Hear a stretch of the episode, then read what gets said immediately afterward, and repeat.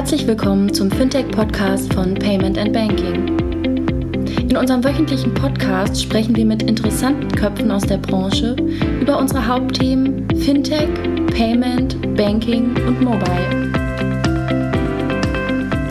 Hallo und herzlich willkommen zur zweihundertfünfunddreißigsten Ausgabe des Fintech-Podcasts von payment banking punkt com. Die Transactions zweitausendneunzehn ist hinter uns. Und zwar am neunzehnten November zweitausendneunzehn hatten wir in Offenbach äh, unsere bis dato größte Konferenz veranstaltet. vierhundertachtzig Leute. Allein der Twitter-Reach der Tweets war vier Komma fünf Millionen groß. Ähm, wir hatten wahnsinnig tolles Feedback, sowohl in sozialen Netzwerken als auch natürlich vor Ort von den Leuten, die da waren. Äh, selbst die Speaker waren total begeistert. Ähm, und wir haben von allen Seiten extrem positives Feedback bekommen. Das motiviert. Vielen, vielen Dank. Wir werden weitermachen. Wenn ich dabei war und so ein paar ähm, Eindrücke haben möchte, äh, geht bitte auf den Blog. Wir haben dann ein schönes Review-Artikel mit einem mit einem Video gedreht und O-Tönen. Und ähm, ja, wir wollen natürlich, wenn wir schon so einen tollen Content und äh, Konferenz gemacht haben, den Content auch hier so ein bisschen zweitverwerten im, ähm, im Podcast und äh, das den Leuten zur Verfügung stellen, die eben nicht äh, vor Ort da, da waren, also die ähm, anderen äh, zwanzig, einundzwanzigtausend Follower, die uns äh, den Podcast abonniert haben und nicht die vierhundertachtzig, die nur dort waren. Ähm, und insofern ähm, haben wir uns in diesem Fall heute jetzt erstmal entschieden, dass wir ähm, ein Panel der Transactions äh, publizieren möchten, nämlich das Panel Banking drei Punkt null, das Hausbankprinzip in der digitalen Welt. Die etablierten Banken tun sich sehr schwer mit der Digitalisierung und zeichnen sich nicht nur durch Innovationsfreude aus. Können Banken für die eigene Innovation umgestaltet werden oder braucht es Hilfe von außen? Braucht es ein Unbundling oder Rebundling? Und welche Rolle spielt dabei eine Plattformökologie? Ökonomie, Ökologie, Ökonomie, würde ich sagen. Ähm, das Ganze wurde moderiert vom, vom André Bajorat. Äh, Gäste sind die Sibylle Strack von Kontist, C E O von Kontist, Sascha Dewald von der D K B, Reiner Brüggestrat, äh, Vorstand, Vorsitzende der Hamburger Volksbank und Annette Siragusano von der äh, comdirect, die Marketingchefin von der comdirect. Ähm, Bevor jetzt gleich ich das Wort an die Nicole vom Payment Banking Team übergebe, die das Panel nochmal kurz anmoderiert und dann ähm, das Panel vom André geleitet wird, nochmal der Dank an unsere lieben Sponsoren, die uns sowohl bei den Konferenzen als auch im Blog und Podcast unterstützen. Das wäre zum einen unsere lieben Freunde von Mastercard, die uns auch bei der Transactions sehr geholfen haben. Vielen, vielen, vielen Dank euch. Äh, die Kollegen von smartsteuer.de slash fintech, Steuererklärung, äh, auch für Fintechs, auch für Kooperationen. Und die Kollegen von FinCompare stellen sich jetzt gleich selbst vor. Grüezi, mein Name ist Stefan Frey und ich bin Firmenkundenberater bei FinCompare. Durch die automatische Vorqualifikation, Bilanzanalyse und unsere Matching Engine kann ich mehr Zeit mit meinen Kunden verbringen. Wir sind wie eine modulare Hausbank, nur unabhängig und technologiegetrieben. FinCompare verbindet Banken, kleine mittelständische Unternehmen und Fintechs durch ein digitales Ökosystem und schafft die Grundlage, um Open Banking in der Unternehmensfinanzierung effizient einzuführen. Lernen Sie uns kennen, w w w punkt fincompare punkt d e. Ja, vielen Dank. Ähm, genug der Worte von mir in der Einführung. Ich gebe jetzt gleich an die Nicole weiter und äh, viel Spaß beim Panel Banking drei Punkt null, das Hausbankprinzip in der digitalen Welt. Unsere heutige erste Panelrunde möchte erst alleine und dann hoffentlich später auch mit euch über das Thema Banking drei Punkt null, das Hausbankprinzip, sprechen. Wer von euch ist denn noch bei der allerersten Bank, wo er mal sein Konto eröffnet hat? Wenige, wie ich sehe. Ähm, ich meine, dass heute doch fast keiner mehr zu seiner Bank geht, um dort ein Konto zu eröffnen. Anders ist das wahrscheinlich beim Thema Geldanlage. Was bedeutet Hausbank eigentlich? Also mit Sicherheit nicht die Bank, die bei Oma und Opa im Garten steht. Was muss eine moderne Hausbank alles können? Und welche Rolle spielen dafür die Plattformmodelle? Darüber möchte André Bajorat, Investor, Gründer, Ex-C E O von Figo, heute mit seinen Gästen sprechen. Payment and Banking Mitglied der ersten Stunde. Herzlich willkommen, André Bajorat.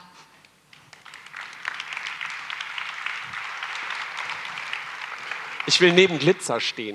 Ja, das Die Tausendsasserin war lange Zeit Leiterin des Bereichs Girokonto und Zahlungsverkehr des Deutschen Sparkassen- und Giroverbandes, hat wahnsinniges Banking-Know-how und dann nochmal die Seiten zu wechseln. Heute ist sie die weibliche C E O von Kontist. Ich begrüße ganz herzlich Sibylle Strack. Such dir einen Platz aus. Er war Chef des erfolgreichen Berliner B zwei B Startups FinReach, ist Vater, tech-affiner Sportler, blickt als Senior Vice President Retail Banking der D K B auf jahrelange Erfahrung im Fintech und Banking zurück. Ich begrüße herzlich Sascha Dewald.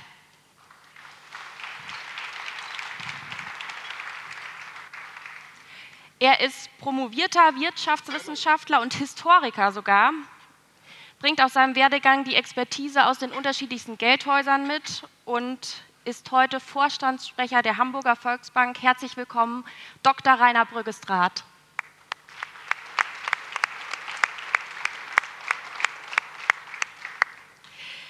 Sie leitet die Unternehmenskommunikation der comdirect Bank, beschäftigt sich als Digital Mind mit der Zukunft des Bankings, Innovation und dem gesellschaftlichen Wandel, ist Vorsitzende der Stiftung Rechnen, die sich stark für das Thema Jugendarbeit einsetzt. Ich begrüße ganz herzlich Annette Siragusano.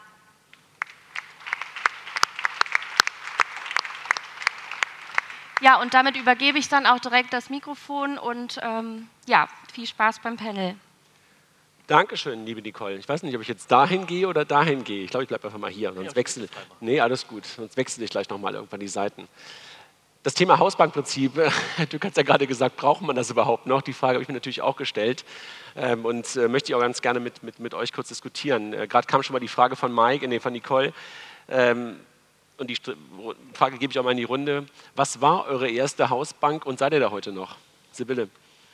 Banklehre bei der Deutschen Bank gemacht. Natürlich habe ich da mein Konto eröffnet, also Kontonummer drei sieben sieben drei drei drei null. In der dreihundert siebenhundertzehn, das ist die Bankleitzahl und man merkt daran, das war die Deutsche Bank, bevor sie diese irre Idee mit der Bank vierundzwanzig hatte. Und nachdem ich da zwanzig Jahre nicht betreut wurde, bin ich sozusagen zu Sascha gewechselt, also auf die, äh, zur D K B und da bin ich heute und das würde ich als meine Hausbank bezeichnen. Sascha?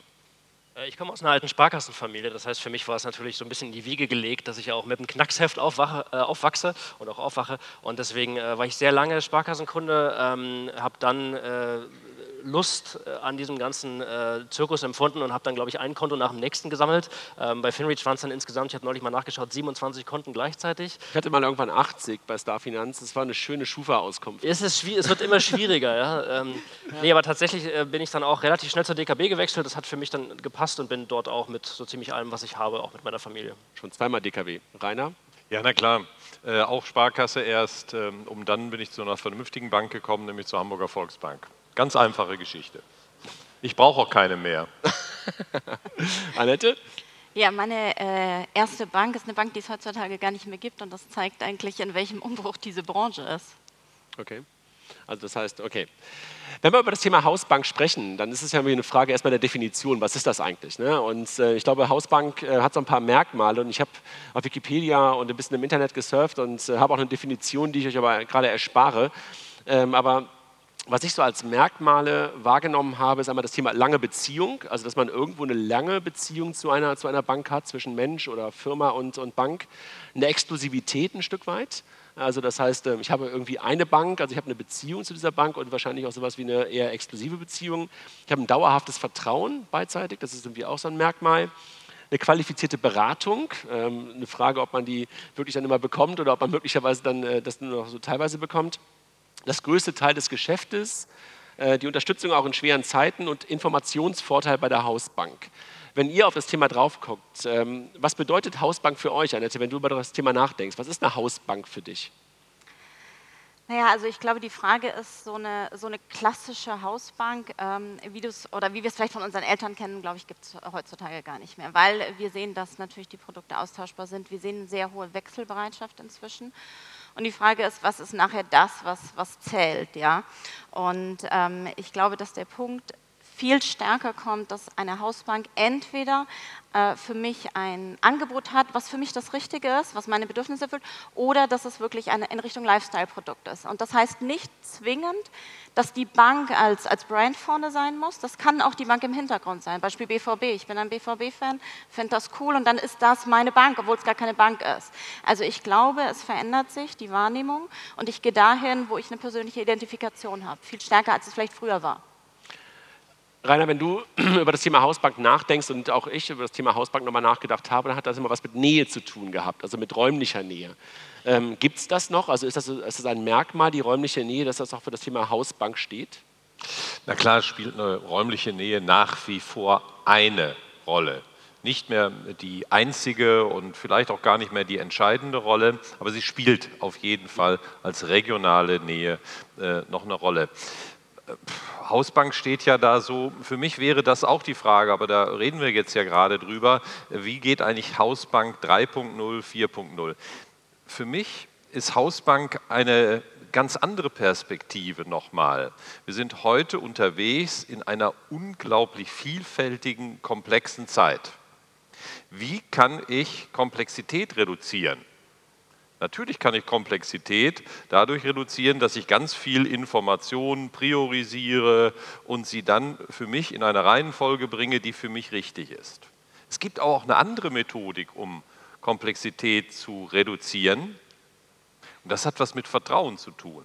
Ich kann ja jemandem vertrauen, der sich fast den ganzen Tag damit äh, beschäftigt und kann dem vertrauen, dass er für mich die richtige Lösung findet. Mhm. Dann komme ich aus dieser Komplexitätsfalle raus. Und das wäre für mich eine neue Betrachtung. Ist meine Hausbank, also ist die Bank, mit der ich am meisten vielfältig mache, ist die dazu in der Lage, dass ich ihr Vertrauen entgegenbringen kann, damit sie meine Komplexität reduzieren kann.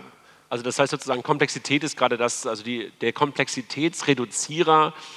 Die Bank, die das am besten macht, ist eigentlich diejenige, die die Hausbank der Zukunft sein kann. Und Sascha, ist das etwas, wo ihr auch sagt, okay, also räumliche Nähe habt ihr ja eigentlich nicht als D K B. Ihr habt, glaube ich, wie viele Filialen habt ihr? Zehn oder sowas irgendwie in den alten Regionalstädten, glaube ich, äh, im Osten. Aber ist, ja. wie, wie entsteht bei euch Nähe und auch Komplexitätsreduzierung? Ist ja eine spannende Frage. Ja, ich fange mal an, darauf zu kommentieren. Also auf der einen Seite, was bedeutet Hausbank für mich und auch für uns als D K B? Wir wollen für unsere mittlerweile ein paar mehr als vier Millionen Bestandskunden und für hoffentlich in der Zukunft zahlreiche neue Kunden ähm, die moderne Hausbank an ihrer Seite sein. Und ich glaube an ein paar von diesen Variablen, die du vorhin gesagt hast, ich glaube an Langfristigkeit, ich glaube an, an Fairness, ich glaube an Vertrauen, was du auch gesagt hast, Reinhard, ähm, und natürlich auch an das Thema verlässlicher Partner in guten wie auch in schlechten Zeiten. Und am Ende des Tages, glaube ich, sind wir ganz gut aufgestellt äh, und haben die richtigen Weichen gestellt in der letzten Jahr auch schwierigen Phase, die letzten zehn Jahre, Niedrigzins, Minuszinsumfeld, Konsolidierung, digitale Transformation, kommen wir ja gleich wahrscheinlich auch noch ein bisschen tiefer drauf ein. Und am Ende des Tages ist es für uns, wir wollen Innovationsführer sein, wir wollen es bleiben. Wir sagen aber auch ganz klar, das Thema breite Masse der Gesellschaft, da wollen wir uns hinentwickeln als die Hausbank, die moderne Hausbank an der Seite, weil wir ganz klar sagen, räumliche Nähe ist nicht mehr die Definition von Nähe. Ja, das ist meine und unsere Definition, weil wir sagen, wir brauchen keine Filiale mehr, wir brauchen keine verstaubte Omnichannel-Politik mehr, sondern wir sagen, wir denken in Touchpoints für den Kunden. Wenn er ein pro- bestimmtes Produkt, eine bestimmte Funktionalität möchte, dann müssen wir dem Kunden genau in seinem Lebenskontext unterhalten. Wir brauchen genau dann in seinem, in seinem Kanal, in seiner Kommunikation die richtige Möglichkeit, ihn anzusprechen. Aber auch wenn er ein Problem hat, wenn er irgendwo im asiatischen Dschungel feststeckt, seine Karten verloren hat, was tatsächlich regelmäßig passiert, dann brauchen die Leute sofort Hilfe und einen verlässlichen Partner, der ihnen nicht nur zuhört, sondern ihnen tatsächlich auch relativ schnell ihr Problem löst. Und genau in diesem Kosmos, an diesem Balanceakt leben wir alle zusammen.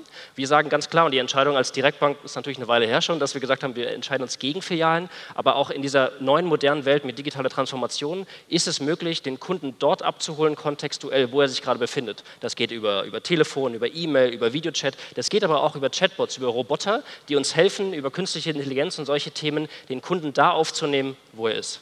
Sibylle, du zuckst schon. Irgendwie habe ich das Gefühl, du willst was sagen dazu, oder?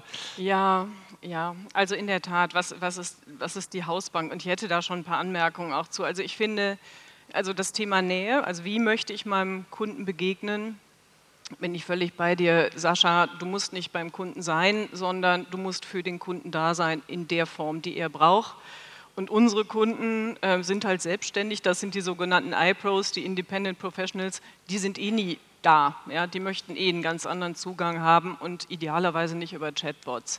Ich finde aber, wir sollten über das Ambitionsniveau von Hausbank mal diskutieren, weil ganz ernsthaft, ich habe vorhin, weil ich nett war, gesagt, ihr seid meine Hausbank, ihr seid aber nicht mein Problemlöser in finanziellen Dingen. Und das ist das, was ich mit Ambitionsniveau meine. Das ist leider immer noch meine Steuerberaterin, mein M L P-Berater, aber nicht die D K B.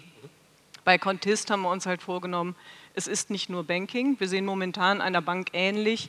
Wir aber werden, ich sag mal, langfristig in vier, fünf Jahren werden wir vielleicht fünfzehn, zwanzig Prozent unseres Angebots noch im Banking haben. Und den Rest lösen wir Probleme, nämlich Steuern, Buchhaltung, Automatisierung, all dieser Themen, die halt den Freelancer einen Monat im Jahr kosten. Und vor dem Hintergrund möchten wir da schon eine Hausbank sein, aber eben noch viel mehr. Und das ist das, was ich mit Ambitionsniveau auch meine. Rainer, ist das etwas, über das ihr nachdenkt, wenn ihr über Bank der Zukunft nachdenkt, wenn ihr über die Hausbank der Zukunft nachdenkt, dass ihr nicht nur über Finanzprodukte nachdenkt, sondern wirklich der Problemlöser rund um das ganze Thema Finanzen seid? Ja, na klar. Jetzt habe ich ja das große Privileg, also diese Hamburger Volksbank gibt es jetzt seit hundertachtundfünfzig Jahren. Da darf man noch mal ganz kurz darüber nachdenken, warum sind wir eigentlich entstanden? Mhm. Aus dem Grundprinzip Hilfe zur Selbsthilfe. Ich habe da mal ein Problem und vielleicht gibt es irgendjemand anderen, der so ein ähnliches Problem hat wie ich und dann setzen wir uns zusammen. Das ist ganz einfach erklärt, dieses grundsätzliche genossenschaftliche Netzwerkprinzip. Professor Dück hat das doch gerade auch gesagt. Mein Gott, wir bekamen neue Begriffe dafür, aber die Lösungsprinzipien, die gibt es seit vielen, vielen Jahrzehnten, manchmal schon seit Jahrhunderten. Für uns ist das genau das, dass wir versuchen, unterschiedliche Experten, nicht alle unter meinem Dach, die müssen mir nicht alle gehören. Was in der genossenschaftlichen Finanzwelt schon der Fall ist. Uns gehört ja immerhin so eine drittgrößte deutsche Bank wie eine D Z Bank. Äh, die gesamte Netzwerk äh, ist vorhanden. Das ist eine Verantwortungsgemeinschaft. Das ist aber die Plattform dafür, auch so ein Begriff, den wir eigentlich schon seit Jahrzehnten haben. Wir sind eine Plattform, um assoziierte andere Lösungen zu finden, die zum Beispiel was mit dem Steuerberater zu tun haben. Ich muss den Steuerberater aber nicht selbst haben, ich muss nur eine Verständnisebene haben und mittlerweile natürlich auch eine technische Schnittstelle, dass ich das zusammenkriege. Das ist unser Grundprinzip in einer genossenschaftlichen Welt. Warum klappt das momentan noch so wenig? Also wenn ich auf die Sparkassen, auf die Volksbanken gucke, glaube ich ja auch, genau daran könnte etwas drinstecken. Sibylle, du kennst das ja auch aus der Sparkassenwelt noch. Ähm, warum klappt das momentan noch so wenig? Also die Frage auch in die Runde. Nee, ich glaube, André, das klappt ja sehr gut. Ich finde fast faszinierend. Ich befasse mich ja, weißt du auch, seit vielen, vielen Jahren mit dem, was in der Fintech-Welt passiert. Und ich finde es faszinierend, dass die Kolleginnen und Kollegen, die dort sich mit befassen, sich genau eine wichtige Scheibe rausschneiden und sagen, da werde ich auf einer technischen Ebene, regelmäßig ist der Türöffner ein exzellentes technisches Verständnis. Und für diesen Abschnitt biete ich eine hervorragende, bessere Lösung. Gut, mein Prinzip ist, ich bin Universalbank, ich habe mehrere Dinge, deswegen muss ich übrigens auch nicht in jeder Hinsicht immer der Innovativste sein. Kann ich gar nicht. Aber ich muss aufmerksam sein, ich muss ganz vital sein, genau diese Assoziation mit solchen Lösungen zu finden und dann lernen wir davon, wir kooperieren, naja und hier und da kommen wir natürlich auch locker einfach mal dazu und kaufen eine sehr erfolgreiche Lösung. Ja, aber da frage ich mich schon, das Segment, in dem wir unterwegs sind, das machen wir, weil es da einen echten Need ist, das gibt, das ist ja richtig underbanked, dieses Segment. Und warum ist das so? Und da glaube ich schon, dass, dass ihr und eben auch die Sparkassen da wirklich Chancen verpassen, irgendwie genau diese Leute, die freiwillig selbstständig sind, die viel Geld verdienen und die ganz andere Themen haben als meinetwegen ein kleines und mittelgroßes Unternehmen, sondern die sind Freelancer und die haben Ne, relativ plain vanilla Anforderungen. Und da verstehe ich ein bisschen nicht, ihr habt doch die Kunden, warum baut ihr denen nichts? Und das ist nämlich richtig einfach, da müsst ihr gar nicht vor der Kurve sein und gar nicht besonders innovativ. Wieso macht ihr nichts? Frage übrigens auch an die D K B, weil das, sind, das ist ein spannendes Kundensegment und ihr habt die Kunden. Und das Spiel, was wir spielen bei Kontist, ist ja, wir müssen die Kunden erst begeistern. Ja. Ja? Wir haben das Angebot und müssen die Kunden kriegen, ihr habt die Kunden und eigentlich wäre es aus meiner Sicht ein leichtes, dass ihr euch auch darum kümmert. Ich würde da gerne direkt. Ähm, vielleicht einen, einen spannenden Punkt, was du sagst, dieses, wir müssen die Kunden begeistern. Und ich glaube, wir reden sehr viel darüber, wir müssen Probleme lösen. Und ich frage mich, will ich als Bank eigentlich der Problembär oder Problemlöser sein oder was ist mein Selbstverständnis? Weil wenn wir mal ehrlich sind, gerade im Privatkundengeschäft, die Menschen haben ja nicht wirklich Bock, jetzt Finanzmacher sagen, ja Mensch, heute Abend, geil, ich mache meine Überweisung. Ja, also das ist ja nicht die Realität oder was auch immer der, der Use Case ist. Das heißt aber, ich muss es doch schaffen, für Produkte oder für Themen, die schnell und smart sind, eine Variante zu finden, die nebenbei passiert. Das heißt immer überall per Handy, per Voice, ich spreche es rein, ich habe es schnell erledigt und das ist doch eigentlich meine Philosophie. Ich bin halt weniger eine Bank, sondern eher, was weiß ich, ein smarter Finanzbegleiter, der im Prinzip sagt, okay, was, was äh, ist der Punkt, wo ich den Kunden vielleicht unterstützen kann und dann natürlich eben genau die Sache, wie viel muss es eigentlich persönlich sein und was ist persönlich? Ist persönlich auch ein Chat, ist persönlich auch Voice, ist es äh, ein Kundenmanagement vierundzwanzig sieben oder möchte ich eine eins zu eins Beziehung? Auch das ist sicher abhängig von dem Kundentyp. Aber die Frage ist, mit welchem Mindset gehen wir eigentlich rein in, in so eine Diskussion, ja? Aber ich glaube, das ist ja das, was Sascha gerade auch schon mal sagt, aber äh, gerne. Genau, ich würde einmal noch mal ganz, ganz kurz rein, reinspringen und die Sachen zusammenführen. Also ich glaube, was Rainer sagt, ist total richtig, aber ich glaube, das ist eine totale Vision immer noch. Weil also wenn ich tatsächlich in die traditionellen Banken hineinblicke und auch tatsächlich ein bisschen in die, in die Direktbanken, ähm, dann ist das natürlich alles noch der große Wille, dass wir halt irgendwie sagen, wir wollen alle Plattformen werden und Marktplätze und äh, Themen zueinander führen. Wenn wir uns aber ganz brutal anschauen, dann werden natürlich Probleme gelöst. Problemlösung ist auf der einen Seite wichtig. Wir wollen natürlich aber auch nicht nur der Problembär sein, wir wollen ähm, Mehrwert Lösungen, echte Services für unsere Kunden anbieten, aber wir können niemals alle anbieten. Deswegen, das, was André eingangs gesagt hat, Exklusivität, glaube ich zum Beispiel gar nicht mehr dran. Langfristigkeit ja unbedingt, aber Exklusivität ist heutzutage in diesem total dynamischen und volatilen Marktumfeld einfach gar nicht mehr möglich. Jeden Tag gibt es ein neues Fintech, selbst die GAFAs kommen jetzt halt mit Apple über die Apple Card und mit Google über, über Google Cash vielleicht auch in, in diesen Markt hinein und ich glaube, das wird sich massiv und radikal ändern, aber wenn wir, wenn wir sagen, wir wollen auch weg von den bestehenden Geschäftsmodellen und das ist ja eines der Kernprobleme hier im hiesigen Markt,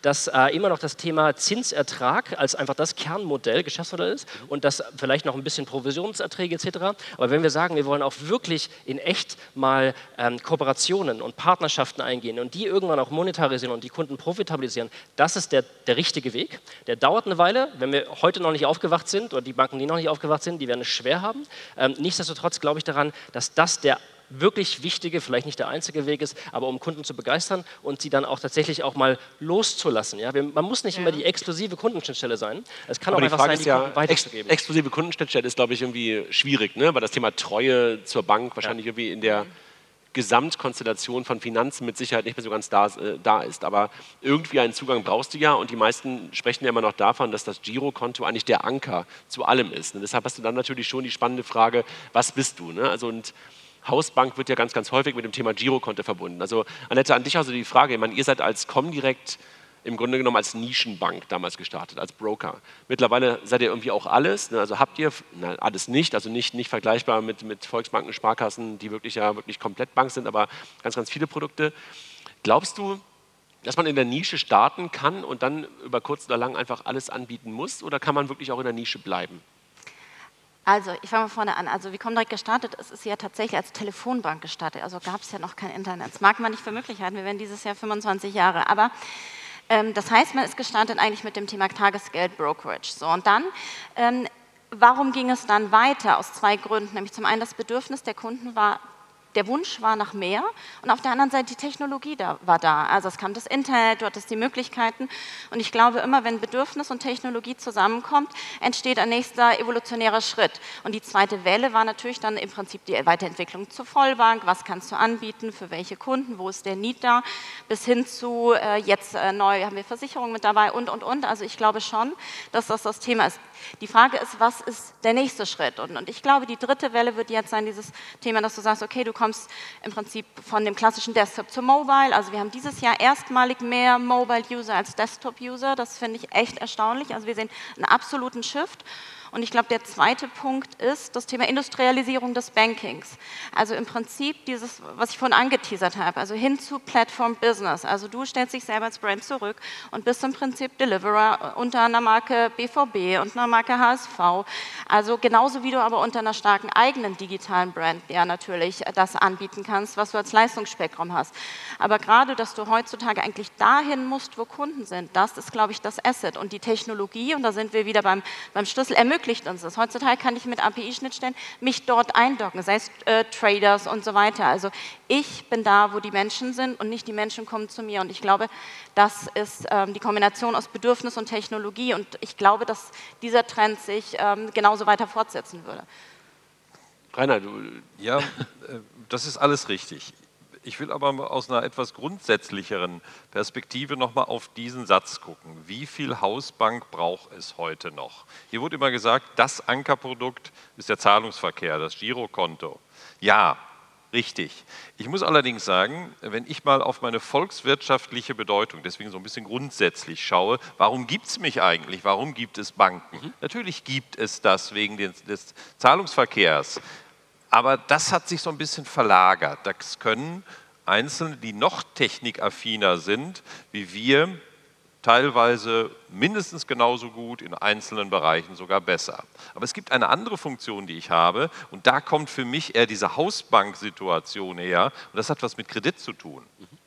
Credere hat übrigens auch was mit Vertrauen zu tun, deswegen diese Komplexitätsreduzierung über Kredit, dass man jemand anderen ermöglicht, zu hebeln, seinen Geschäftszweck. Das ist für mich nach wie vor die Ankerfunktion einer Hausbank. Und das hat übrigens auch was mit Vertrauen zu tun, in einer Phase, wo es insbesondere, insbesondere es mal jemand nicht mehr ganz so gut geht. Dann würde ich Hausbank versuchen zu übersetzen mit guter Freund. Wann beweist sich eine gute Freundschaft? Dann, wenn es mal schwierig wird. Also die drei, die ich anrufe, wenn es mir verdammt nochmal richtig dreckig geht. Das ist das, was wir tun. Und da warne ich mal so ein ganz klein wenig. Ich bin ja eh der Dinosaurier hier in dieser Runde. Alle die, die das in den letzten zehn Jahren gut erlebt haben, haben im Grunde nur erlebt, dass wir eine permanent positive Entwicklung konjunkturell haben. Ich bin mal gespannt, was passiert, was mit dem Markt, übrigens auch dem Markt, ich mache mich ein bisschen unbeliebt, mit dem Markt von Fintechs passiert, wenn es mal andersrum geht. Wenn es mal nicht nur fünfzehn Monate, wie wir das zweitausendacht, zweitausendneun gehabt haben, so eine Delle gegeben hat. Da gab es übrigens noch kaum Fintechs. Da gab es gar keine. Was passiert eigentlich, wenn man vielleicht mal in einer krisenhaften Entwicklung ist, zwei, drei Jahre? Und dann gibt es eben nicht mehr verlässliche Banken, die in der Kreditbeziehung ihre Bestimmung finden. Ich will nicht den Teufel an die Wand malen oder irgendeine Krise, aber vielleicht mal darauf aufmerksam machen, dass man auch in guten Zeiten in Freundschaften investieren soll, die sich dann auszahlen, wenn es mal nicht so gut ist. Ja. Darf ich Klar. ganz kurz dazu, also grundsätzlich, ähm, Banken haben volkswirtschaftlich ihren Sinn, ne? Losgrößen, Fristentransformation, Risikotransformation geschenkt. Aber dieses Kreditbeispiel ist ganz toll. Ich glaube, meine Firma würde es heute nicht geben, hätte der Gründer bei einer normalen Bank Kredit bekommen als Selbstständiger. Ja. Der kam aus Dänemark, hat da gut verdient, hat immer gut verdient, aber halt in Dänemark, war also für eine Deutsche Bank nicht einschätzbar und hatte dann als erstmal Freelancer ein unglaublich Ne, oszillierendes Einkommen. Du gibst dem keinen Kredit. Ja? Das ist ganz genau der Punkt. Also da, wo du sagst, dass ihr da reinspringt, da kann ich nur sagen, in unserer Kundengruppe ist das das größte Problem. Mhm. Und das haben wir noch nicht gelöst, aber wir werden das angehen. Ne? Aber genau diese ne, schwankenden Einkommen und so weiter, wie gehst du mit, äh, wie gehst du damit als Bank um? Ist ein Thema, ja. ähm, habt aber ihr auch nicht gelöst, Hypothese. Nee, äh, haben wir noch nicht, aber vielleicht wäre das etwas, was wir in Kooperation lösen ja, könnten, weil ich bewundere an euch, wie es euch gelingt. Also zwei Dinge bewundere ich. Erstens, welche unglaubliche Informationseffizienz ihr hinkriegt. Ihr kriegt es hin, sehr komplexe Daten sehr, sehr zu verdichten und dann zu sagen, daraus kann ich was kreditmäßig machen. Das Zweite finde ich allerdings auch, dass es euch gelingt, diese Matching-Leistung, diese Informations-Matching-Leistung, ich rede jetzt in erster Linie über Crowdfunding-Plattformen, dass sie sich das unglaublich gut bezahlen lassen. Eine Dienstleistung, die ich mir regelmäßig gar nicht bezahlen lasse, dieses Informationsmatching, meine Dienstleistung wird ja über einen Zins, eine Marge im Zins bezahlt, was im Moment extrem schwierig ist. Da würde ich gerne lernen und da wäre auch eine Möglichkeit, eine Kooperation zu haben, weil ich anerkenne, dass manche Dinge ihr dort wesentlich besser macht, als es in dem etwas schwierigeren Apparat, auch diesem eingebundenen Apparat ich kann. Ja, wobei du natürlich extrem gute Voraussetzungen hast, das eigentlich zu tun. Im Zweifel hast du in deinem Geschäftsgebiet Hamburg mehr Freelancer, als wir bis jetzt auf unserer gesamten Plattform haben. Das heißt, ihr müsstet es können, ihr tut es aber nicht. Aber klar.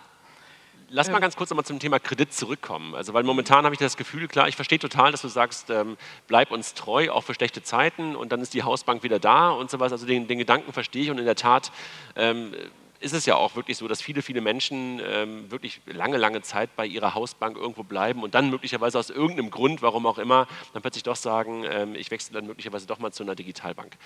Aber nochmal zurück. Wenn ich mir so angucke, wie mittlerweile Kreditentscheidungen getroffen werden, also du sagst gerade, wir sind der gute Freund und dann gibt es möglicherweise noch eine Entscheidung. Glaubst du, Sascha, dass es wirklich ein Unterschied ist in den Maschinen dahinter zwischen euren Kreditentscheidungen und zwischen den Kreditentscheidungen von Sparkassen und Volksbanken? Ich hoffe das sehr, und ich, ich möchte das unterstreichen, ähm, weil ansonsten wären wir da, glaube ich, fehl. Also ich meine, am Ende ist, ist, die, ist, die, ist die Entscheidung ja rot oder grün, ja, aber ich glaube, der, der Weg ähm, dahin, ähm, der, der muss halt einfach so schnell, so dynamisch und so, so kurz wie möglich sein und für den Kunden so transparent wie möglich. Und ich glaube, da gibt es natürlich einfach sehr viel ähm, noch manuelle Maschinerie und Architektur im Hintergrund, und ich will jetzt gar nicht über Legacy-I T und tradierte I T-Systeme irgendwie sprechen, mhm. aber am Ende des Tages ist es das? Wie, äh, wie offen bin ich halt irgendwie auch, mich mit solchen neuen Technologien auseinanderzusetzen, von meinen alten On-Premise-Lösungen gegebenenfalls auf Cloud-Lösungen, die viel mehr Load-Balancen können, halt irgendwie umzugehen, um dann zu sagen, okay, ich kann meinen Kunden wirklich instantan einen Kredit, ein was auch immer, sehr, also wirklich instantan halt irgendwie äh, gewährleisten und halt irgendwie nicht über Tage oder Wochen. Aber das heißt ja, dass du sagst, äh, sozusagen der Freundschaftsbonus, äh, der fällt sozusagen weg, weil ihr das Ganze automatisiert macht. Also da ist sozusagen der Vorteil, den du gerade äh, herausgestellt hast, möglicherweise bei euch noch da, weil ein Mensch, ein Berater möglicherweise nochmal drauf guckt vor der Entscheidung? Ja, klar guckt er da nochmal drauf. Also jetzt, ich bin im Augenblick theoretisch, es hat sich bei allen Forschungen gezeigt, dass wir einen absoluten Kostenvorteil haben, wenn wir eine regionale Nähe haben, um informationseffizient zu sein. Weil wir unsere Informationen natürlich auch aus maschinell ähm, konfigurierbaren Daten holen. Aber es gibt auch eine weiche Einschätzung, die damit was zu tun hat, dass wir Teil eines gleichen Ökosystems in einer Region sind. Damit kann ich eben für ein Unternehmen auch noch eine ganz andere Art von Einschätzung äh, geben. Das heißt also, Professor Dück hat dann nicht ganz so recht, dass sozusagen alles industrialisiert sind und äh, die Menschen, die da vorne sitzen, eigentlich nur noch das weitergeben, was der Computer ihnen gesagt hat, weil das war ja meine Frage, die ein bisschen dahinter steckt. Ich, ich würde da noch mal kurz reinspringen, weil ich glaube, am Ende des Tages gibt es ja irgendwie simple Kredite und es gibt komplexe Kredite. Ja? Also alles, was halt irgendwie gerade natürlich in die, in die Richtung Großkredit geht, da muss natürlich auch nochmal ein Mensch draufschauen, da gibt es viel Erfahrung, da kann, das kann halt aktuell nur ein Algorithmus wenig, wenig leisten, kann natürlich zuliefern, aber am Ende des Tages, wo werden denn vor allem kleine Kredite entschieden? Die sind ja auch wieder in dem kontextuellen Umfeld. Und wenn ich dann natürlich äh, einem, einem, einem Konsumenten einen Kredit gewähren möchte und ich brauche dafür Tage, dann sagt er sich auch, na dann gehe ich halt einfach woanders hin. Mittlerweile gibt es so viele Angebote von Fintechs und Co. Ähm, dann sagt er halt, ich will, möchte, ich kann in dem Sinne nicht so lange warten. Bei all meinen anderen Applikationen, die ich auf meinem Smartphone nutze, ist alles in Realtime. Und genau das Gleiche erwarte ich auch von meiner Bank. Ähm, das gibt es, und warum kannst du, meine Bank, das bitte mir nicht leisten? Ich glaube, da haben wir immer wahrscheinlich irgendwie auch die Diskussion oder die, die Definitionsfrage von Krediten. Ne? Reden wir einmal über den Retail-Kredit, über den Konsumentenkredit und einmal möglicherweise über komplexere Unternehmenskredite. Ähm, wenn ihr darüber nachdenkt, und äh, Annette, ihr habt ja möglicherweise bald auch Filialen, ja? Also äh, wünscht ihr euch teilweise auch Filialen und Menschen, um solche Sachen auch zu ermöglichen, die ihr heute per Telefon und per Internet macht? Also ich fand es ganz interessant, weil wir haben gerade immer Entweder-Oder diskutiert, und ich möchte mal ein anderes Beispiel nehmen, jetzt nicht Firmenkundenkredit, sondern Baufinanzierung. Was erleben wir in der Baufinanzierung? Ich nenne es mal ein hybrides Modell, nämlich ich habe einen digitalisierten Prozess, es findet alles am Rechner oder am Handy statt, und trotzdem kann ich remote mit einem Agent, der wo auch immer sitzt, sprechen. Und das mache ich eben zu einer Zeit, wann ich kann, und eben nicht zu Öffnungszeiten. Das heißt, ich glaube schon, in gewissen komplexeren Prozessen, oder vielleicht ist es auch menschlich, dass wir nur noch mal das Gefühl haben wollen, das ist gut, was du machst, ne? So. Ich glaube, dass das hier oder da helfen kann, und manche Menschen wollen das mehr und manche weniger. Und ich glaube, dass du gerade für diese Prozesse, die du dir halt in, in der User Journey angucken musst, gucken musst, was ist das richtige Angebot. Ich glaube, in Zeiten, wo wir selber ähm, sehr mobil sind, dieses Thema, ich habe klassische Öffnungszeiten, glaube ich, wird so schwierig zu bedienen sein. Also ich glaube schon, dass die Frage eher ist, wann ist jemand erreichbar, wann kann ich eine Entscheidung treffen, kann ich durchrufen, kann ich Video machen und vielleicht will ich auch mal einen echten Menschen sehen. Ich glaube, das ist sehr unterschiedlich, je nachdem, was das Kundenklientel ist. Was wir aber sehen, ist schon, dass... Ähm, ich nenne es so ein bisschen Entmystifizieren der Banken. Also früher hast du immer gesagt, das ist alles so schwierig und du kannst es ja nicht selber. Und ich glaube schon, die Digitalisierung hilft uns, autonomer zu werden, viel selbstständiger zu werden, mit Dingen anders umzugehen und ähm, auch ein anderes Verständnis für Finanzsachen zu tun. Und ich glaube, das äh, trägt dazu bei, dass wir eben vieles selber über Mobile et cetera machen und das natürlich unterstützen, auch Scoring-Modelle et cetera anders sind. Und wir sehen natürlich den Effekt aus anderen Branchen, wo ich es einfach total gewohnt bin. Na, ich mache das und habe natürlich sofort eine Antwort. Ich möchte da vielleicht nicht fünf Tage oder was auch immer warten. Also das Consumer-Verhalten ändert sich und die Frage wird sein, was ist die Antwort von Banken darauf? Das heißt, also, du sagst, diese Insta- oder instante Antworten und sowas ist ja eigentlich immer eine Datenfrage. Das heißt, Nähe, über die wir gerade schon ein paar Mal diskutiert haben, wird ein Stück weit durch Daten ersetzt, aber das Wissen über den Kunden, ist das sozusagen das? In, in, in Teilen ja, ähm, natürlich. Also ich bin der festen Auffassung, du bekommst ein extrem gutes Produkt digital abgeliefert, ja? Verbunden mit einem sehr bemühten äh, Customer Success Team, das ja, wirklich auch die, die Extrameile geht. Wir haben uns darüber hinaus ja auch noch entschieden, ein paar andere Themen noch zu machen. Das heißt, wie wollen wir eigentlich Nähe zu unseren Kunden schaffen? Wir haben vor drei Monaten eine Stiftung gegründet, also die Kontist Stiftung für Citizen Entrepreneurship. Wir organisieren nächste Woche auch den Selbstständigen-Tag in Berlin, wo wir die Selbstständigen mal zusammenbringen wollen. Grußbotschaft von Wolf Lotter, Finn Kliman kommt, möglicherweise mit dem gesamten Klimansland, man weiß es nicht. Ähm, weil wir der Auffassung sind, dass wir dieser Gruppe auch mehr bieten wollen als sozusagen nur finanzielle Unterstützung. Die Stiftung wird sich halt auch darum kümmern, das Selbstständigentum in der Politik äh, anders zu verankern, als das heute verankert ist. Stichwort Nachteile bei Elternzeit, Elterngeld, Krankenversicherung und so weiter und so fort. Gibt es viele Themen. Wir werden im Bildungsbereich auch mit Partnern natürlich gehen und wir haben ein kleines Mentorenprogramm aufgesetzt, wo wir mit der Stiftung eben fünf Mentees in den unterschiedlichen Stadien ihrer Selbstständigkeit auch begleiten und das auch öffentlich machen wollen. Wie wir das machen, wissen wir noch nicht, ob über Post, Podcast, Video, aber das ist halt die Nähe, die wir halt zu unseren Kunden haben und anderer Weg einfach. Ist das eine andere Art von Hausbank, die Sibylle da gerade beschreibt, dass man sagt, ich gehe ganz, ganz hart in ein Vertical rein und sage, ich konzentriere mich bei euch auf die Freelancer. Es gibt sowas wie die, im genossenschaftlichen Umfeld die Apotheker- und Ärztebank, die einen sehr, sehr starken Fokus hat. Glaubt ihr, dass das ein Weg sein kann, auch in der digitalen Welt sich sehr stark zu spezialisieren und nicht, wie ihr jetzt zum Beispiel und ihr, einfach ganz stark in die Breite zu gehen? Glaubt ihr, dass das ein Weg ist? Ich glaube, die bewusste Entscheidung ist wichtig und nicht halt zu sagen, ich mache halt irgendwie, ich spiele überall mit, so wie es in der Vergangenheit ja oft der, oft der Fall war, sondern dass ich sage, ich spezialisiere mich ganz konkret auf eine Nische. Oder ich sage, ich möchte tatsächlich eine Vollbank und eine Universalbank sein, habe dann aber auch meine Stärken und ich habe auch meine Schwächen und die weiß ich genau. Und entweder sage ich meinen Kunden, hey, lieber Kunde, geh bitte woanders hin für dieses spezifische Produkt. Ich helfe dir dabei über einen Plattform- oder Marktplatzansatz, ähm, aber ich will das dann nicht einfach schlecht trotzdem für ihn machen. Und ich glaube, genau dieser Fokus in die eine oder die andere Richtung ist wichtig und nicht zu sagen, ich mache irgendwie alles. Okay. Also wir sind das. Ne? Ich bin ja, äh, da steht nur einmal oben als Marke oben drüber Hamburger Volksbank. Im Grunde, wer genauer hinguckt, sind da zehn verschiedene Banken drin. Mhm. Ne? Da ist jemand drin, der macht in erster Linie Zahlungsverkehr für mich. Auch nationalen und internationalen. Ich habe eine eigene Bausparkasse, ich habe eine eigene Versicherung, ich habe eine eigene Kapitalanlagegesellschaft. Ich habe übrigens auch äh, mit der Teambank äh, jemanden, der innerhalb von zehn Sekunden eine Konsumentenkreditentscheidung, also äh, mhm. ich habe eine Schachtel, die da aber drin das sind ist. Ja eher, aber das sind das nicht eher Produkte? Also weil das ist ja das, was nee. irgendwie auch... Nee, äh, André, das sind nicht nur Produkte, sondern das sind verschiedene spezialisierte Gesichter hin zum Kunden, was der Kunde will. Meine Meisterschaft muss darin bestehen, diese Schnittstellen zu managen und das übergangslos zu machen. Das ist extrem anspruchsvoll, weil da natürlich eine unterschiedliche I T-Landschaft dahinter steckt. Aber ich will keine Probleme hier wälzen, sondern sagen, die Grundphilosophie, die dahinter steckt, ist genau das, das zerlegt zu haben. Und es gibt allerdings ein Sibylle, du hast das gerade ja auch über Stiftung dargestellt. Es gibt tatsächlich ein verbindendes Element und das ist ein Wertegerüst. Wir im Bereich der Genossenschaften mhm. haben ein bestimmtes Wertegerüst. Jetzt kann man darüber immer so unglaublich philosophieren. Nee, guck, lass uns doch einfach in die Realität gucken.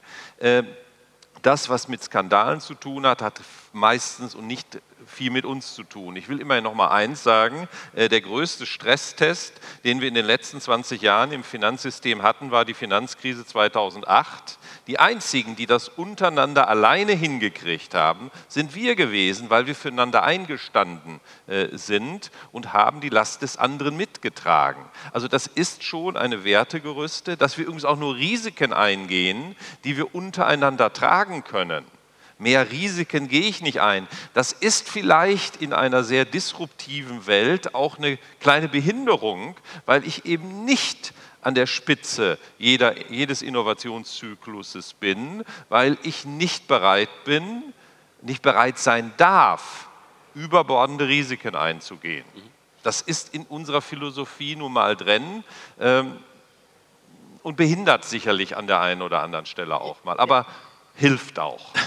Ja, weil ich frage mich halt schon, was ist denn dann eure Fantasie? Ich meine, gerade Volksbanken äh, sind ja nun extrem Zins, Zinsmargen getrieben. Ich weiß nicht, siebzig, achtzig Prozent Zinsmarge. Was macht ihr denn jetzt in diesen Zeiten? Ihr müsst ja auf die Provisionserlöse gucken. Und das, also aus meiner Sicht sind die Kunden durchaus zahlungsbereit für einen entsprechenden Service. Ne? Was ist da das Angebot? Was ist da eure Vision, wie ihr auch irgendwie künftig für eure Kunden da sein könnt? Was ihr nur könnt, wenn ihr damit Geld verdient? Und das habe ich manchmal noch nicht so richtig verstanden, weil am Ende des Tages, ich Ich komme ja von den Sparkassen, wie man weiß. Am Ende des Tages kann es ja auch nicht sein, dass ich ständig die Girokontopreise ohne mehr Leistung erhöhe. Ja, das, das Ding hat ja auch irgendwann ein natürliches Ende. Was sind denn jetzt die Services, die ich noch anbieten möchte? Und ich glaube, der Punkt ist, wie nah ist eigentlich eine Hausbank mir und wie viel Hausbank steckt eigentlich in meinem Handy, weil nichts ist mir so nah wie mein Smartphone.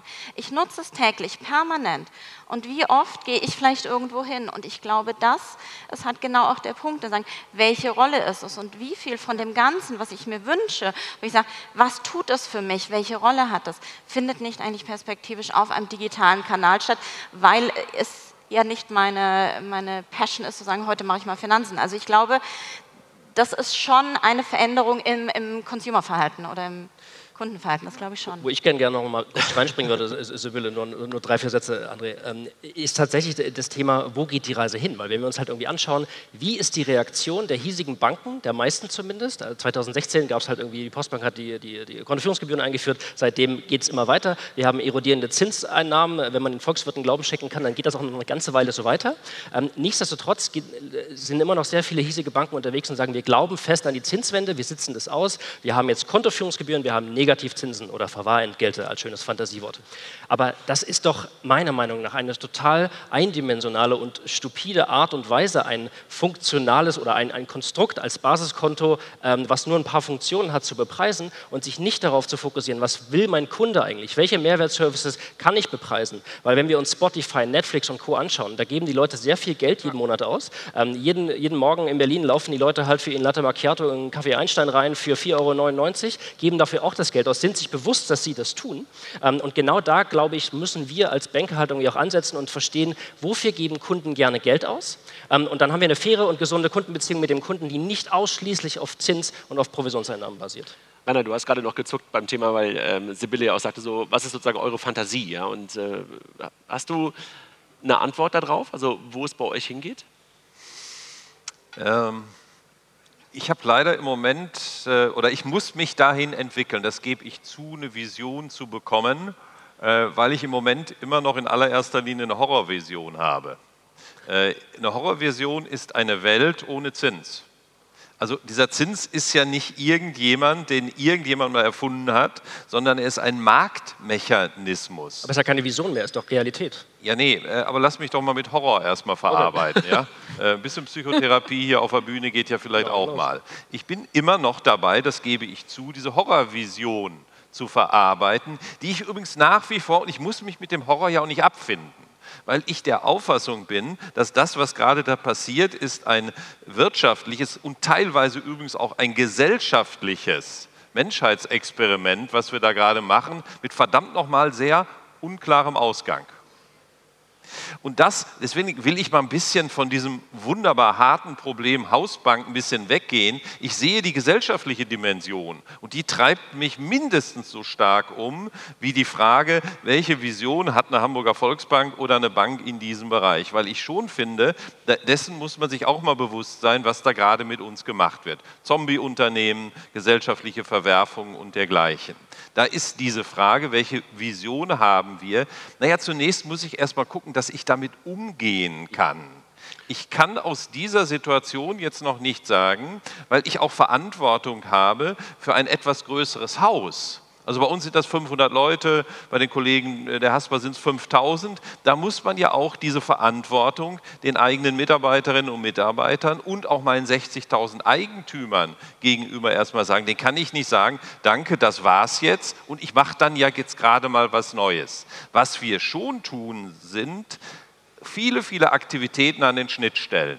Ob das mit Steuerberatern zusammen ist, ob das im Immobiliengeschäft zusammen ist, ob das mit vielen anderen von Fintechs unterwegs ist, um eben ganz nah an den Kunden dran zu sein. Übrigens das, was da auch immer gesagt wird, das tue ich eigentlich im Grunde jeden Tag, weil ich jeden Tag nicht gerade alle sechzigtausend Eigentümer, die ich habe, frage, aber fast wöchentlich irgendeine Umfrage draußen habe, wo ich eine relevante Zielgruppe frage, wie hättet ihr es denn gerne? Aber also das ist ein, es gibt nicht die Version, Vision und es gibt auch nicht nur eine Version von dem, was wir tun. Wir sind dabei, an unglaublich vielen unterschiedlichen Stellrädern zu drehen. Aber die, die, die spannende Frage ist doch, und das hat Annette und Sascha haben das gerade ein Stück weit angedeutet, habt ihr die Zeit, diese Antworten zu finden? Wenn ich mir angucke, was momentan, und kein Panel darf, glaube ich, ohne Gaffer auskommen, ja. äh, was momentan äh, Apple, hast du gerade, glaube ich, angesprochen mit der, mit der Card und äh, die Ankündigung von Google, gemeinsam äh, mit der City. City, Citigroup, äh, glaube ich, ein Girokonto aufzulegen, ähm, ist ja irgendwie auch da. Haben wir die Zeit, also sind wir möglicherweise als Kunden, ja nicht jetzt wir als, als Banker, ähm, sind wir nicht möglicherweise schon auf dem Absprung und sagen so, super, was ihr tut, was ihr Gesellschafts, äh, für die Gesellschaft tut und, und dass ihr in schlechten Zeiten auch dafür einsteht. Aber das eigentliche Hausbankthema ist in meinem Handy, ja, das ist teilweise die Karte, das ist über das Konto. Und sind wir nicht sozusagen äh, gerade gefragt, auch als deutsche Industrie, als Finanzindustrie, darauf eine Antwort zu finden, dass nicht irgendwo das nächste Girokonto dann plötzlich im Google äh, drin ist, im Apple drin ist? Was ist unsere Antwort darauf? Die stelle ich mir halt irgendwie auch. Also wenn ich das nochmal sagen, Professor Dück hat ja gerade gesagt, lasst doch vielleicht auch mal die Betriebswirte mal so ein bisschen was sagen. Also wenn wir uns jetzt mal genau angucken, womit ich Geld verdiene, dann verdiene ich tatsächlich mit dem Zahlungsverkehr rund um das äh, etwa zwölf, dreizehn Prozent meines Gesamtertrages. Mhm. Das ist unschön, wenn das weniger wird. Ich verdiene immer noch weit über zwei Drittel mit dem auch bei den jetzigen Zinsverhältnissen, da muss man sich nur virtuos mit betriebswirtschaftlichen Methoden dafür sorgen, dass das auch dann noch funktioniert. Mehr als zwei Drittel kommt bei mir aus dem zinstragenden Geschäft. Das funktioniert insbesondere dann, wenn man in diesem Bereich noch wächst. Naja, aber ist es dann nicht irgendwie auch immer eine Folge dessen, dass du halt auch schon das Zahlungsverkehrskonto noch hast? Weil das ist ja die spannende Frage. Wenn du das verlierst, hast du dann noch die Chance, das sozusagen äh, anzubieten. D'accord. Äh, deswegen ist meine größte Herausforderung, um äh, Saschas Frage vielleicht auch nochmal, ich habe schon eine Vision, dass es mir gelingt, mit den Daten, die ich über den Zahlungsverkehr bekomme, etwas anderes machen kann, als ich es jetzt tue. Übrigens garniert mit dem Faktor Vertrauen. Weil es eindeutig noch so ist, dass meine Kunden, die übrigens auch weitestgehend meine Eigentümer sind, mir am meisten vertrauen. Was, wo ich im Moment noch nicht den Dreh gefunden habe, ist, dass aus diesen Daten, die mir vorliegen, das sind übrigens Echtdaten, das sind nicht irgendwelche Likes, sondern das sind echte menschliche Ausprägungen, die da sind, dass ich die dem Kunden näher bringen kann und kann ihm dahin was geben. Und dann muss allerdings noch der betriebswirtschaftliche Schritt äh, vollzogen werden, dass ich es monetarisiere. Äh, und zwar in echt monetarisiere. Das ist meine Herausforderung, meine Vision, dass es uns in zwei, drei Jahren auf einer vertrauensvollen Plattform gelingt, diese Daten, die ich habe, auch in dieser Form zum Wohle meiner Kunden und meiner G und V auch einsetzen zu können. die Frage, die ich mir halt stelle, ob das schnell genug ist. Aber Annette, äh, du hast gerade noch... Genau, ich glaube, die Frage ist, und, und du hast es gerade angesprochen, das Thema GAFAs und so weiter. Und, und wenn man sich mal den Markt anschaut, dann sehen wir ja, dass die Wechselbereitschaft zunimmt. Das heißt, die Kunden wechseln. Und wir sehen auch relativ klare Trends zu digitalen äh, Anbietern. Auch das ist so. Und die Frage ist ja, warum ist das auf einmal jetzt so stark? Und ich glaube, dass es dafür einfach verschiedene Punkte gibt. Nämlich zum einen hast du das Thema, dass du ähm, im Prinzip... Das Thema Digitalisierung ist in der Gesellschaft angekommen. Ne? Also das Thema ist nicht mehr nur die Jungen und die Alten, sondern es ist massenkompatibel. Ein Wechsel ist heutzutage viel, viel einfacher, auch dank der Digitalisierung, als es früher war. Das heißt, es ist eigentlich mein, mein Competitor ist einen Mausklick entfernt. Und ich habe eben genau, was du sagtest, eben neue Wettbewerber. Ich habe die GAFAs, Mobile Payment, ich habe viel mehr Anbieter, die alle auf den Markt bringen. Also der Kampf um den Kunden hat gewonnen. Und die Frage ist ja, welche Rolle übernimmt dann die Bank und schaffe ich es eigentlich, einen Kunden überhaupt lang zu halten und was heißt das eigentlich?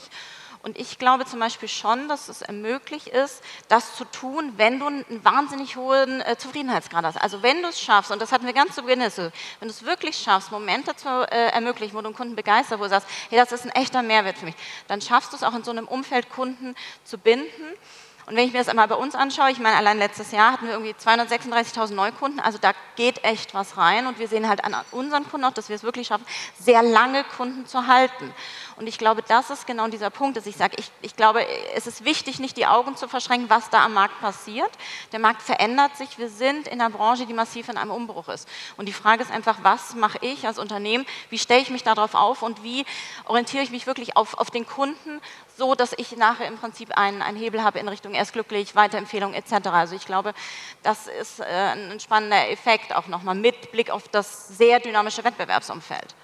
Ja? Noch, noch ganz kurz dazu, also ich, ich sehe ich sehe das ganz genauso wie du, Annette. Ich glaube halt, dass, also ich, ich, ich sehe auch diese moralischen Werte und dieser moralische Kompass und diese Lo- Loyalität der Kunden und auch der Genossen und ich, ich, ich glaube da auch sehr stark daran. Ich glaube nur, die Radikalität verändert sich so schnell, dass wir gar nicht so schnell schauen können. Und ich glaube auch ganz viel von dieser Loyalität ist einfach bald nicht mehr so viel wert, weil die Kunden einfach sehr schnell abspringen. Und genau das, was Annette sagt, die Wechselbereitschaft ist enorm hoch. Ja. Seit zweitausendfünfzehn gibt es diese neuen ominösen Kontowechsel-Service-Anbieter. Da hat man ja auch den, den einen oder anderen Einblick in die Zahlen, wo kommen die Kunden her, wo gehen die Kunden hin. Und das zeigt einen radikalen Trend. Ja, das geht immer so weiter. Und das sind ja nur die Sachen, die wir jetzt schon wissen. Jede Woche kommt halt irgendeine neue Meldung von GAFA, von, von den Bets aus, aus Asien. Und ähm, alles das, was wir jetzt hier gerade diskutieren, ist nur das Wissen, was wir jetzt gerade haben. Irgendwo in irgendwelchen großen Küchen und Garagen wird jetzt gerade quasi das nächste Thema äh, aufgeheizt und das wird uns alle, meine Meinung, überrollen. Das heißt, wir sind alle kein Orakel, aber genau dafür, dafür müssen wir uns rüsten und ich glaube, deswegen ist es wichtig, sich auch andere Länder, andere Industrien anzuschauen, dort Geschäftsmodelle zu scouten und zu sehen, was kann ich hiervon übernehmen und nicht zu sehr an meiner eigenen Historie festhalten. Ja. Sibylle. Ja, äh, zum Thema Monetarisierung von Daten. Ich würde mal sagen, moralischer Kompass hast du es gerade genannt. Ich glaube, weil der moralische Kompass von uns und auch ne, Volksbanken, Sparkassen, anderen Banken so ist, wie er ist, werden wir die Letzten und Schlechtesten sein, diese Daten zu monetarisieren. Punkt eins. Punkt zwei, du musst die Leute ja auch mit etwas für etwas monetarisieren. Das heißt, du bietest ihnen dann etwas an und du musst bei denen Begeisterung hervorlocken. Und das können erfahrungsgemäß die GAFAs bis jetzt irgendwie einigermaßen besser. Also ein Geschäftsmodell, was auf dieser Monetarisierung aufbaut, muss ich sagen, kann man machen, aber da brauchst du, glaube ich, eine hohe Risikoneigung für. Ja, wobei GAFAs hin und her, ja, äh, da habe ich schon hohen Respekt davor, gebe aber auch da den Hinweis, dass der Preis, auch der moralische Preis, den wir im Moment dafür bezahlen, die gesamten Datenskandale, die dort passiert sind und weiter passieren, sollten uns gemahnen, ob wir den Schritt tatsächlich wirklich wollen. Denn du hast ja zu Recht einen Enthusiasmus angesprochen. Ich bin zumindest äh, so vorsichtig, um darauf hinzuweisen, dass der Preis dann nochmal höher sein könnte. Ja, das ist natürlich so ein, also ne, es gibt dieses Wort Partypooper. Ja. Jemand, der seine Daten jetzt hergibt, um dafür was ganz Tolles zu bekommen, was ihn total emotionalisiert und so weiter und so fort, der wird dir nicht zuhören oder wird, ne, wird hören, was du sagst und wird dann eben doch die Daten irgendwie Naja, und das ist aber sozusagen wird die anderen Services es ist die Frage der Convenience, und das wissen wir, glaube ich, alle ja. äh, mehr, denn, mehr denn je, dass wir irgendwie den Sachen dann irgendwie dann doch vertrauen, wo wir das Gefühl haben, es funktioniert. Also das Thema Vertrauen entsteht anders durch Nutzung und durch, durch immer, immer fortwährende Nutzung und vor allen Dingen halt auch durch erstklassige Convenience. Und ich glaube, dass wir da, dass ihr da einfach auch alle was dran tun könnt und dazu beitragen könnt, äh, dass irgendwie eine Hausbank in der Zukunft noch da ist, indem ihr halt wirklich exzellente digitale Produkte schafft. Ich glaube, das ist, glaube ich, die größte Herausforderung, ja. weil dann hast du nämlich, glaube ich, genau das geschafft, dass du in der Tasche und wo auch immer oder auf der Alexa oder dem Google Home vorhanden bist, im Alltag bist, im richtigen Kontext bist ähm, und dann möglicherweise Vertrauen natürlich noch dazukommt, auch Nähe ähm, doppelt da ist, einmal räumlich, wie bei euch, ähm, und möglicherweise halt auch durch vernünftige digitale Produkte. Ich glaube, das ist wahrscheinlich äh, die, die beste Möglichkeit, das zu tun. Ich danke euch für diese Runde. Ich weiß nicht, Nicole, ob wir noch Zeit haben für Fragen, aber ansonsten sehe ich, dass unsere Zeit abgelaufen ist. Wow. Ziemlich genau, ähm, gerade vor fünf Sekunden. Ja. Und insofern ähm, vielen Dank an euch, vielen Dank und habt noch eine, eine gute, gute Zeit hier im Laufe des Tages. Und ich hoffe, ihr seid noch den ganzen Tag hier, dass die Leute euch auch noch Fragen stellen können, wenn wir das jetzt nicht mehr schaffen können. Ja, ich hoffe, es hat euch gefallen. Das war das Panel Banking drei Punkt null, das Hausbankprinzip in der digitalen Welt von der Transactions zwanzig neunzehn, unsere bis dato größten Konferenz von Payment Banking, die am neunzehnten elften in Offenbach stattfand. Wir haben noch einige andere Panels und vor allem auch super interessante Keynotes in, äh, in petto, die wir gegebenenfalls noch als Podcast veröffentlichen werden. Lasst euch äh, da auch gerne überraschen, was da noch in den nächsten Wochen kommen wird. Und äh, bevor wir jetzt äh, ganz kurz noch einen Werbeblock für die, für die Packs machen, äh, der Hinweis erst nochmal auf unsere lieben Sponsoren, die, ohne die das alles hier nicht möglich ist, an die Kollegen von Mastercard, an die Kollegen von smartsteuer.de slash fintech und an die Freunde von FinCompare. So, und jetzt ganz kurz noch der Hinweis auf die Payment Exchange. Nach der, äh, nach der Exchange-Konferenz ist äh, vor der Exchange-Konferenz oder nach der Payment Banking-Konferenz ist vor der Payment Banking-Konferenz. Wir haben die Payment Exchange ähm, wieder ähm, auf dem Radar, die Ende November in Berlin stattfindet. Ähm, da sind wir im Moment dabei, das Programm zu finalisieren. Vermutlich ist es schon final, wenn ihr jetzt ähm, auf die Internetseite geht. Also müssen in den nächsten äh, Tagen live gesetzt werden. Werden. Wir haben da, glaube ich, auch wieder ein ganz tolles Programm, insbesondere für die Zielgruppe Online-Händler zusammengestellt. Und ähm, das ist eine Invite-Only-Konferenz. Ähm, wer kommen möchte, ähm, äh, ist als Händler gerne gesehen. Äh, Dienstleister können über Sponsorentickets äh, gerne ein Ticket erwerben. Ansonsten bleibt es ähm, eine Invite-Only-Konferenz für die lieben Online-Händler. Ja, das war's für diese Woche. Ich wünsche euch ein schönes Wochenende und viel Spaß und da kam eine E-Mail und genießt es. Und bis nächste Woche. Macht's gut. Tschüss.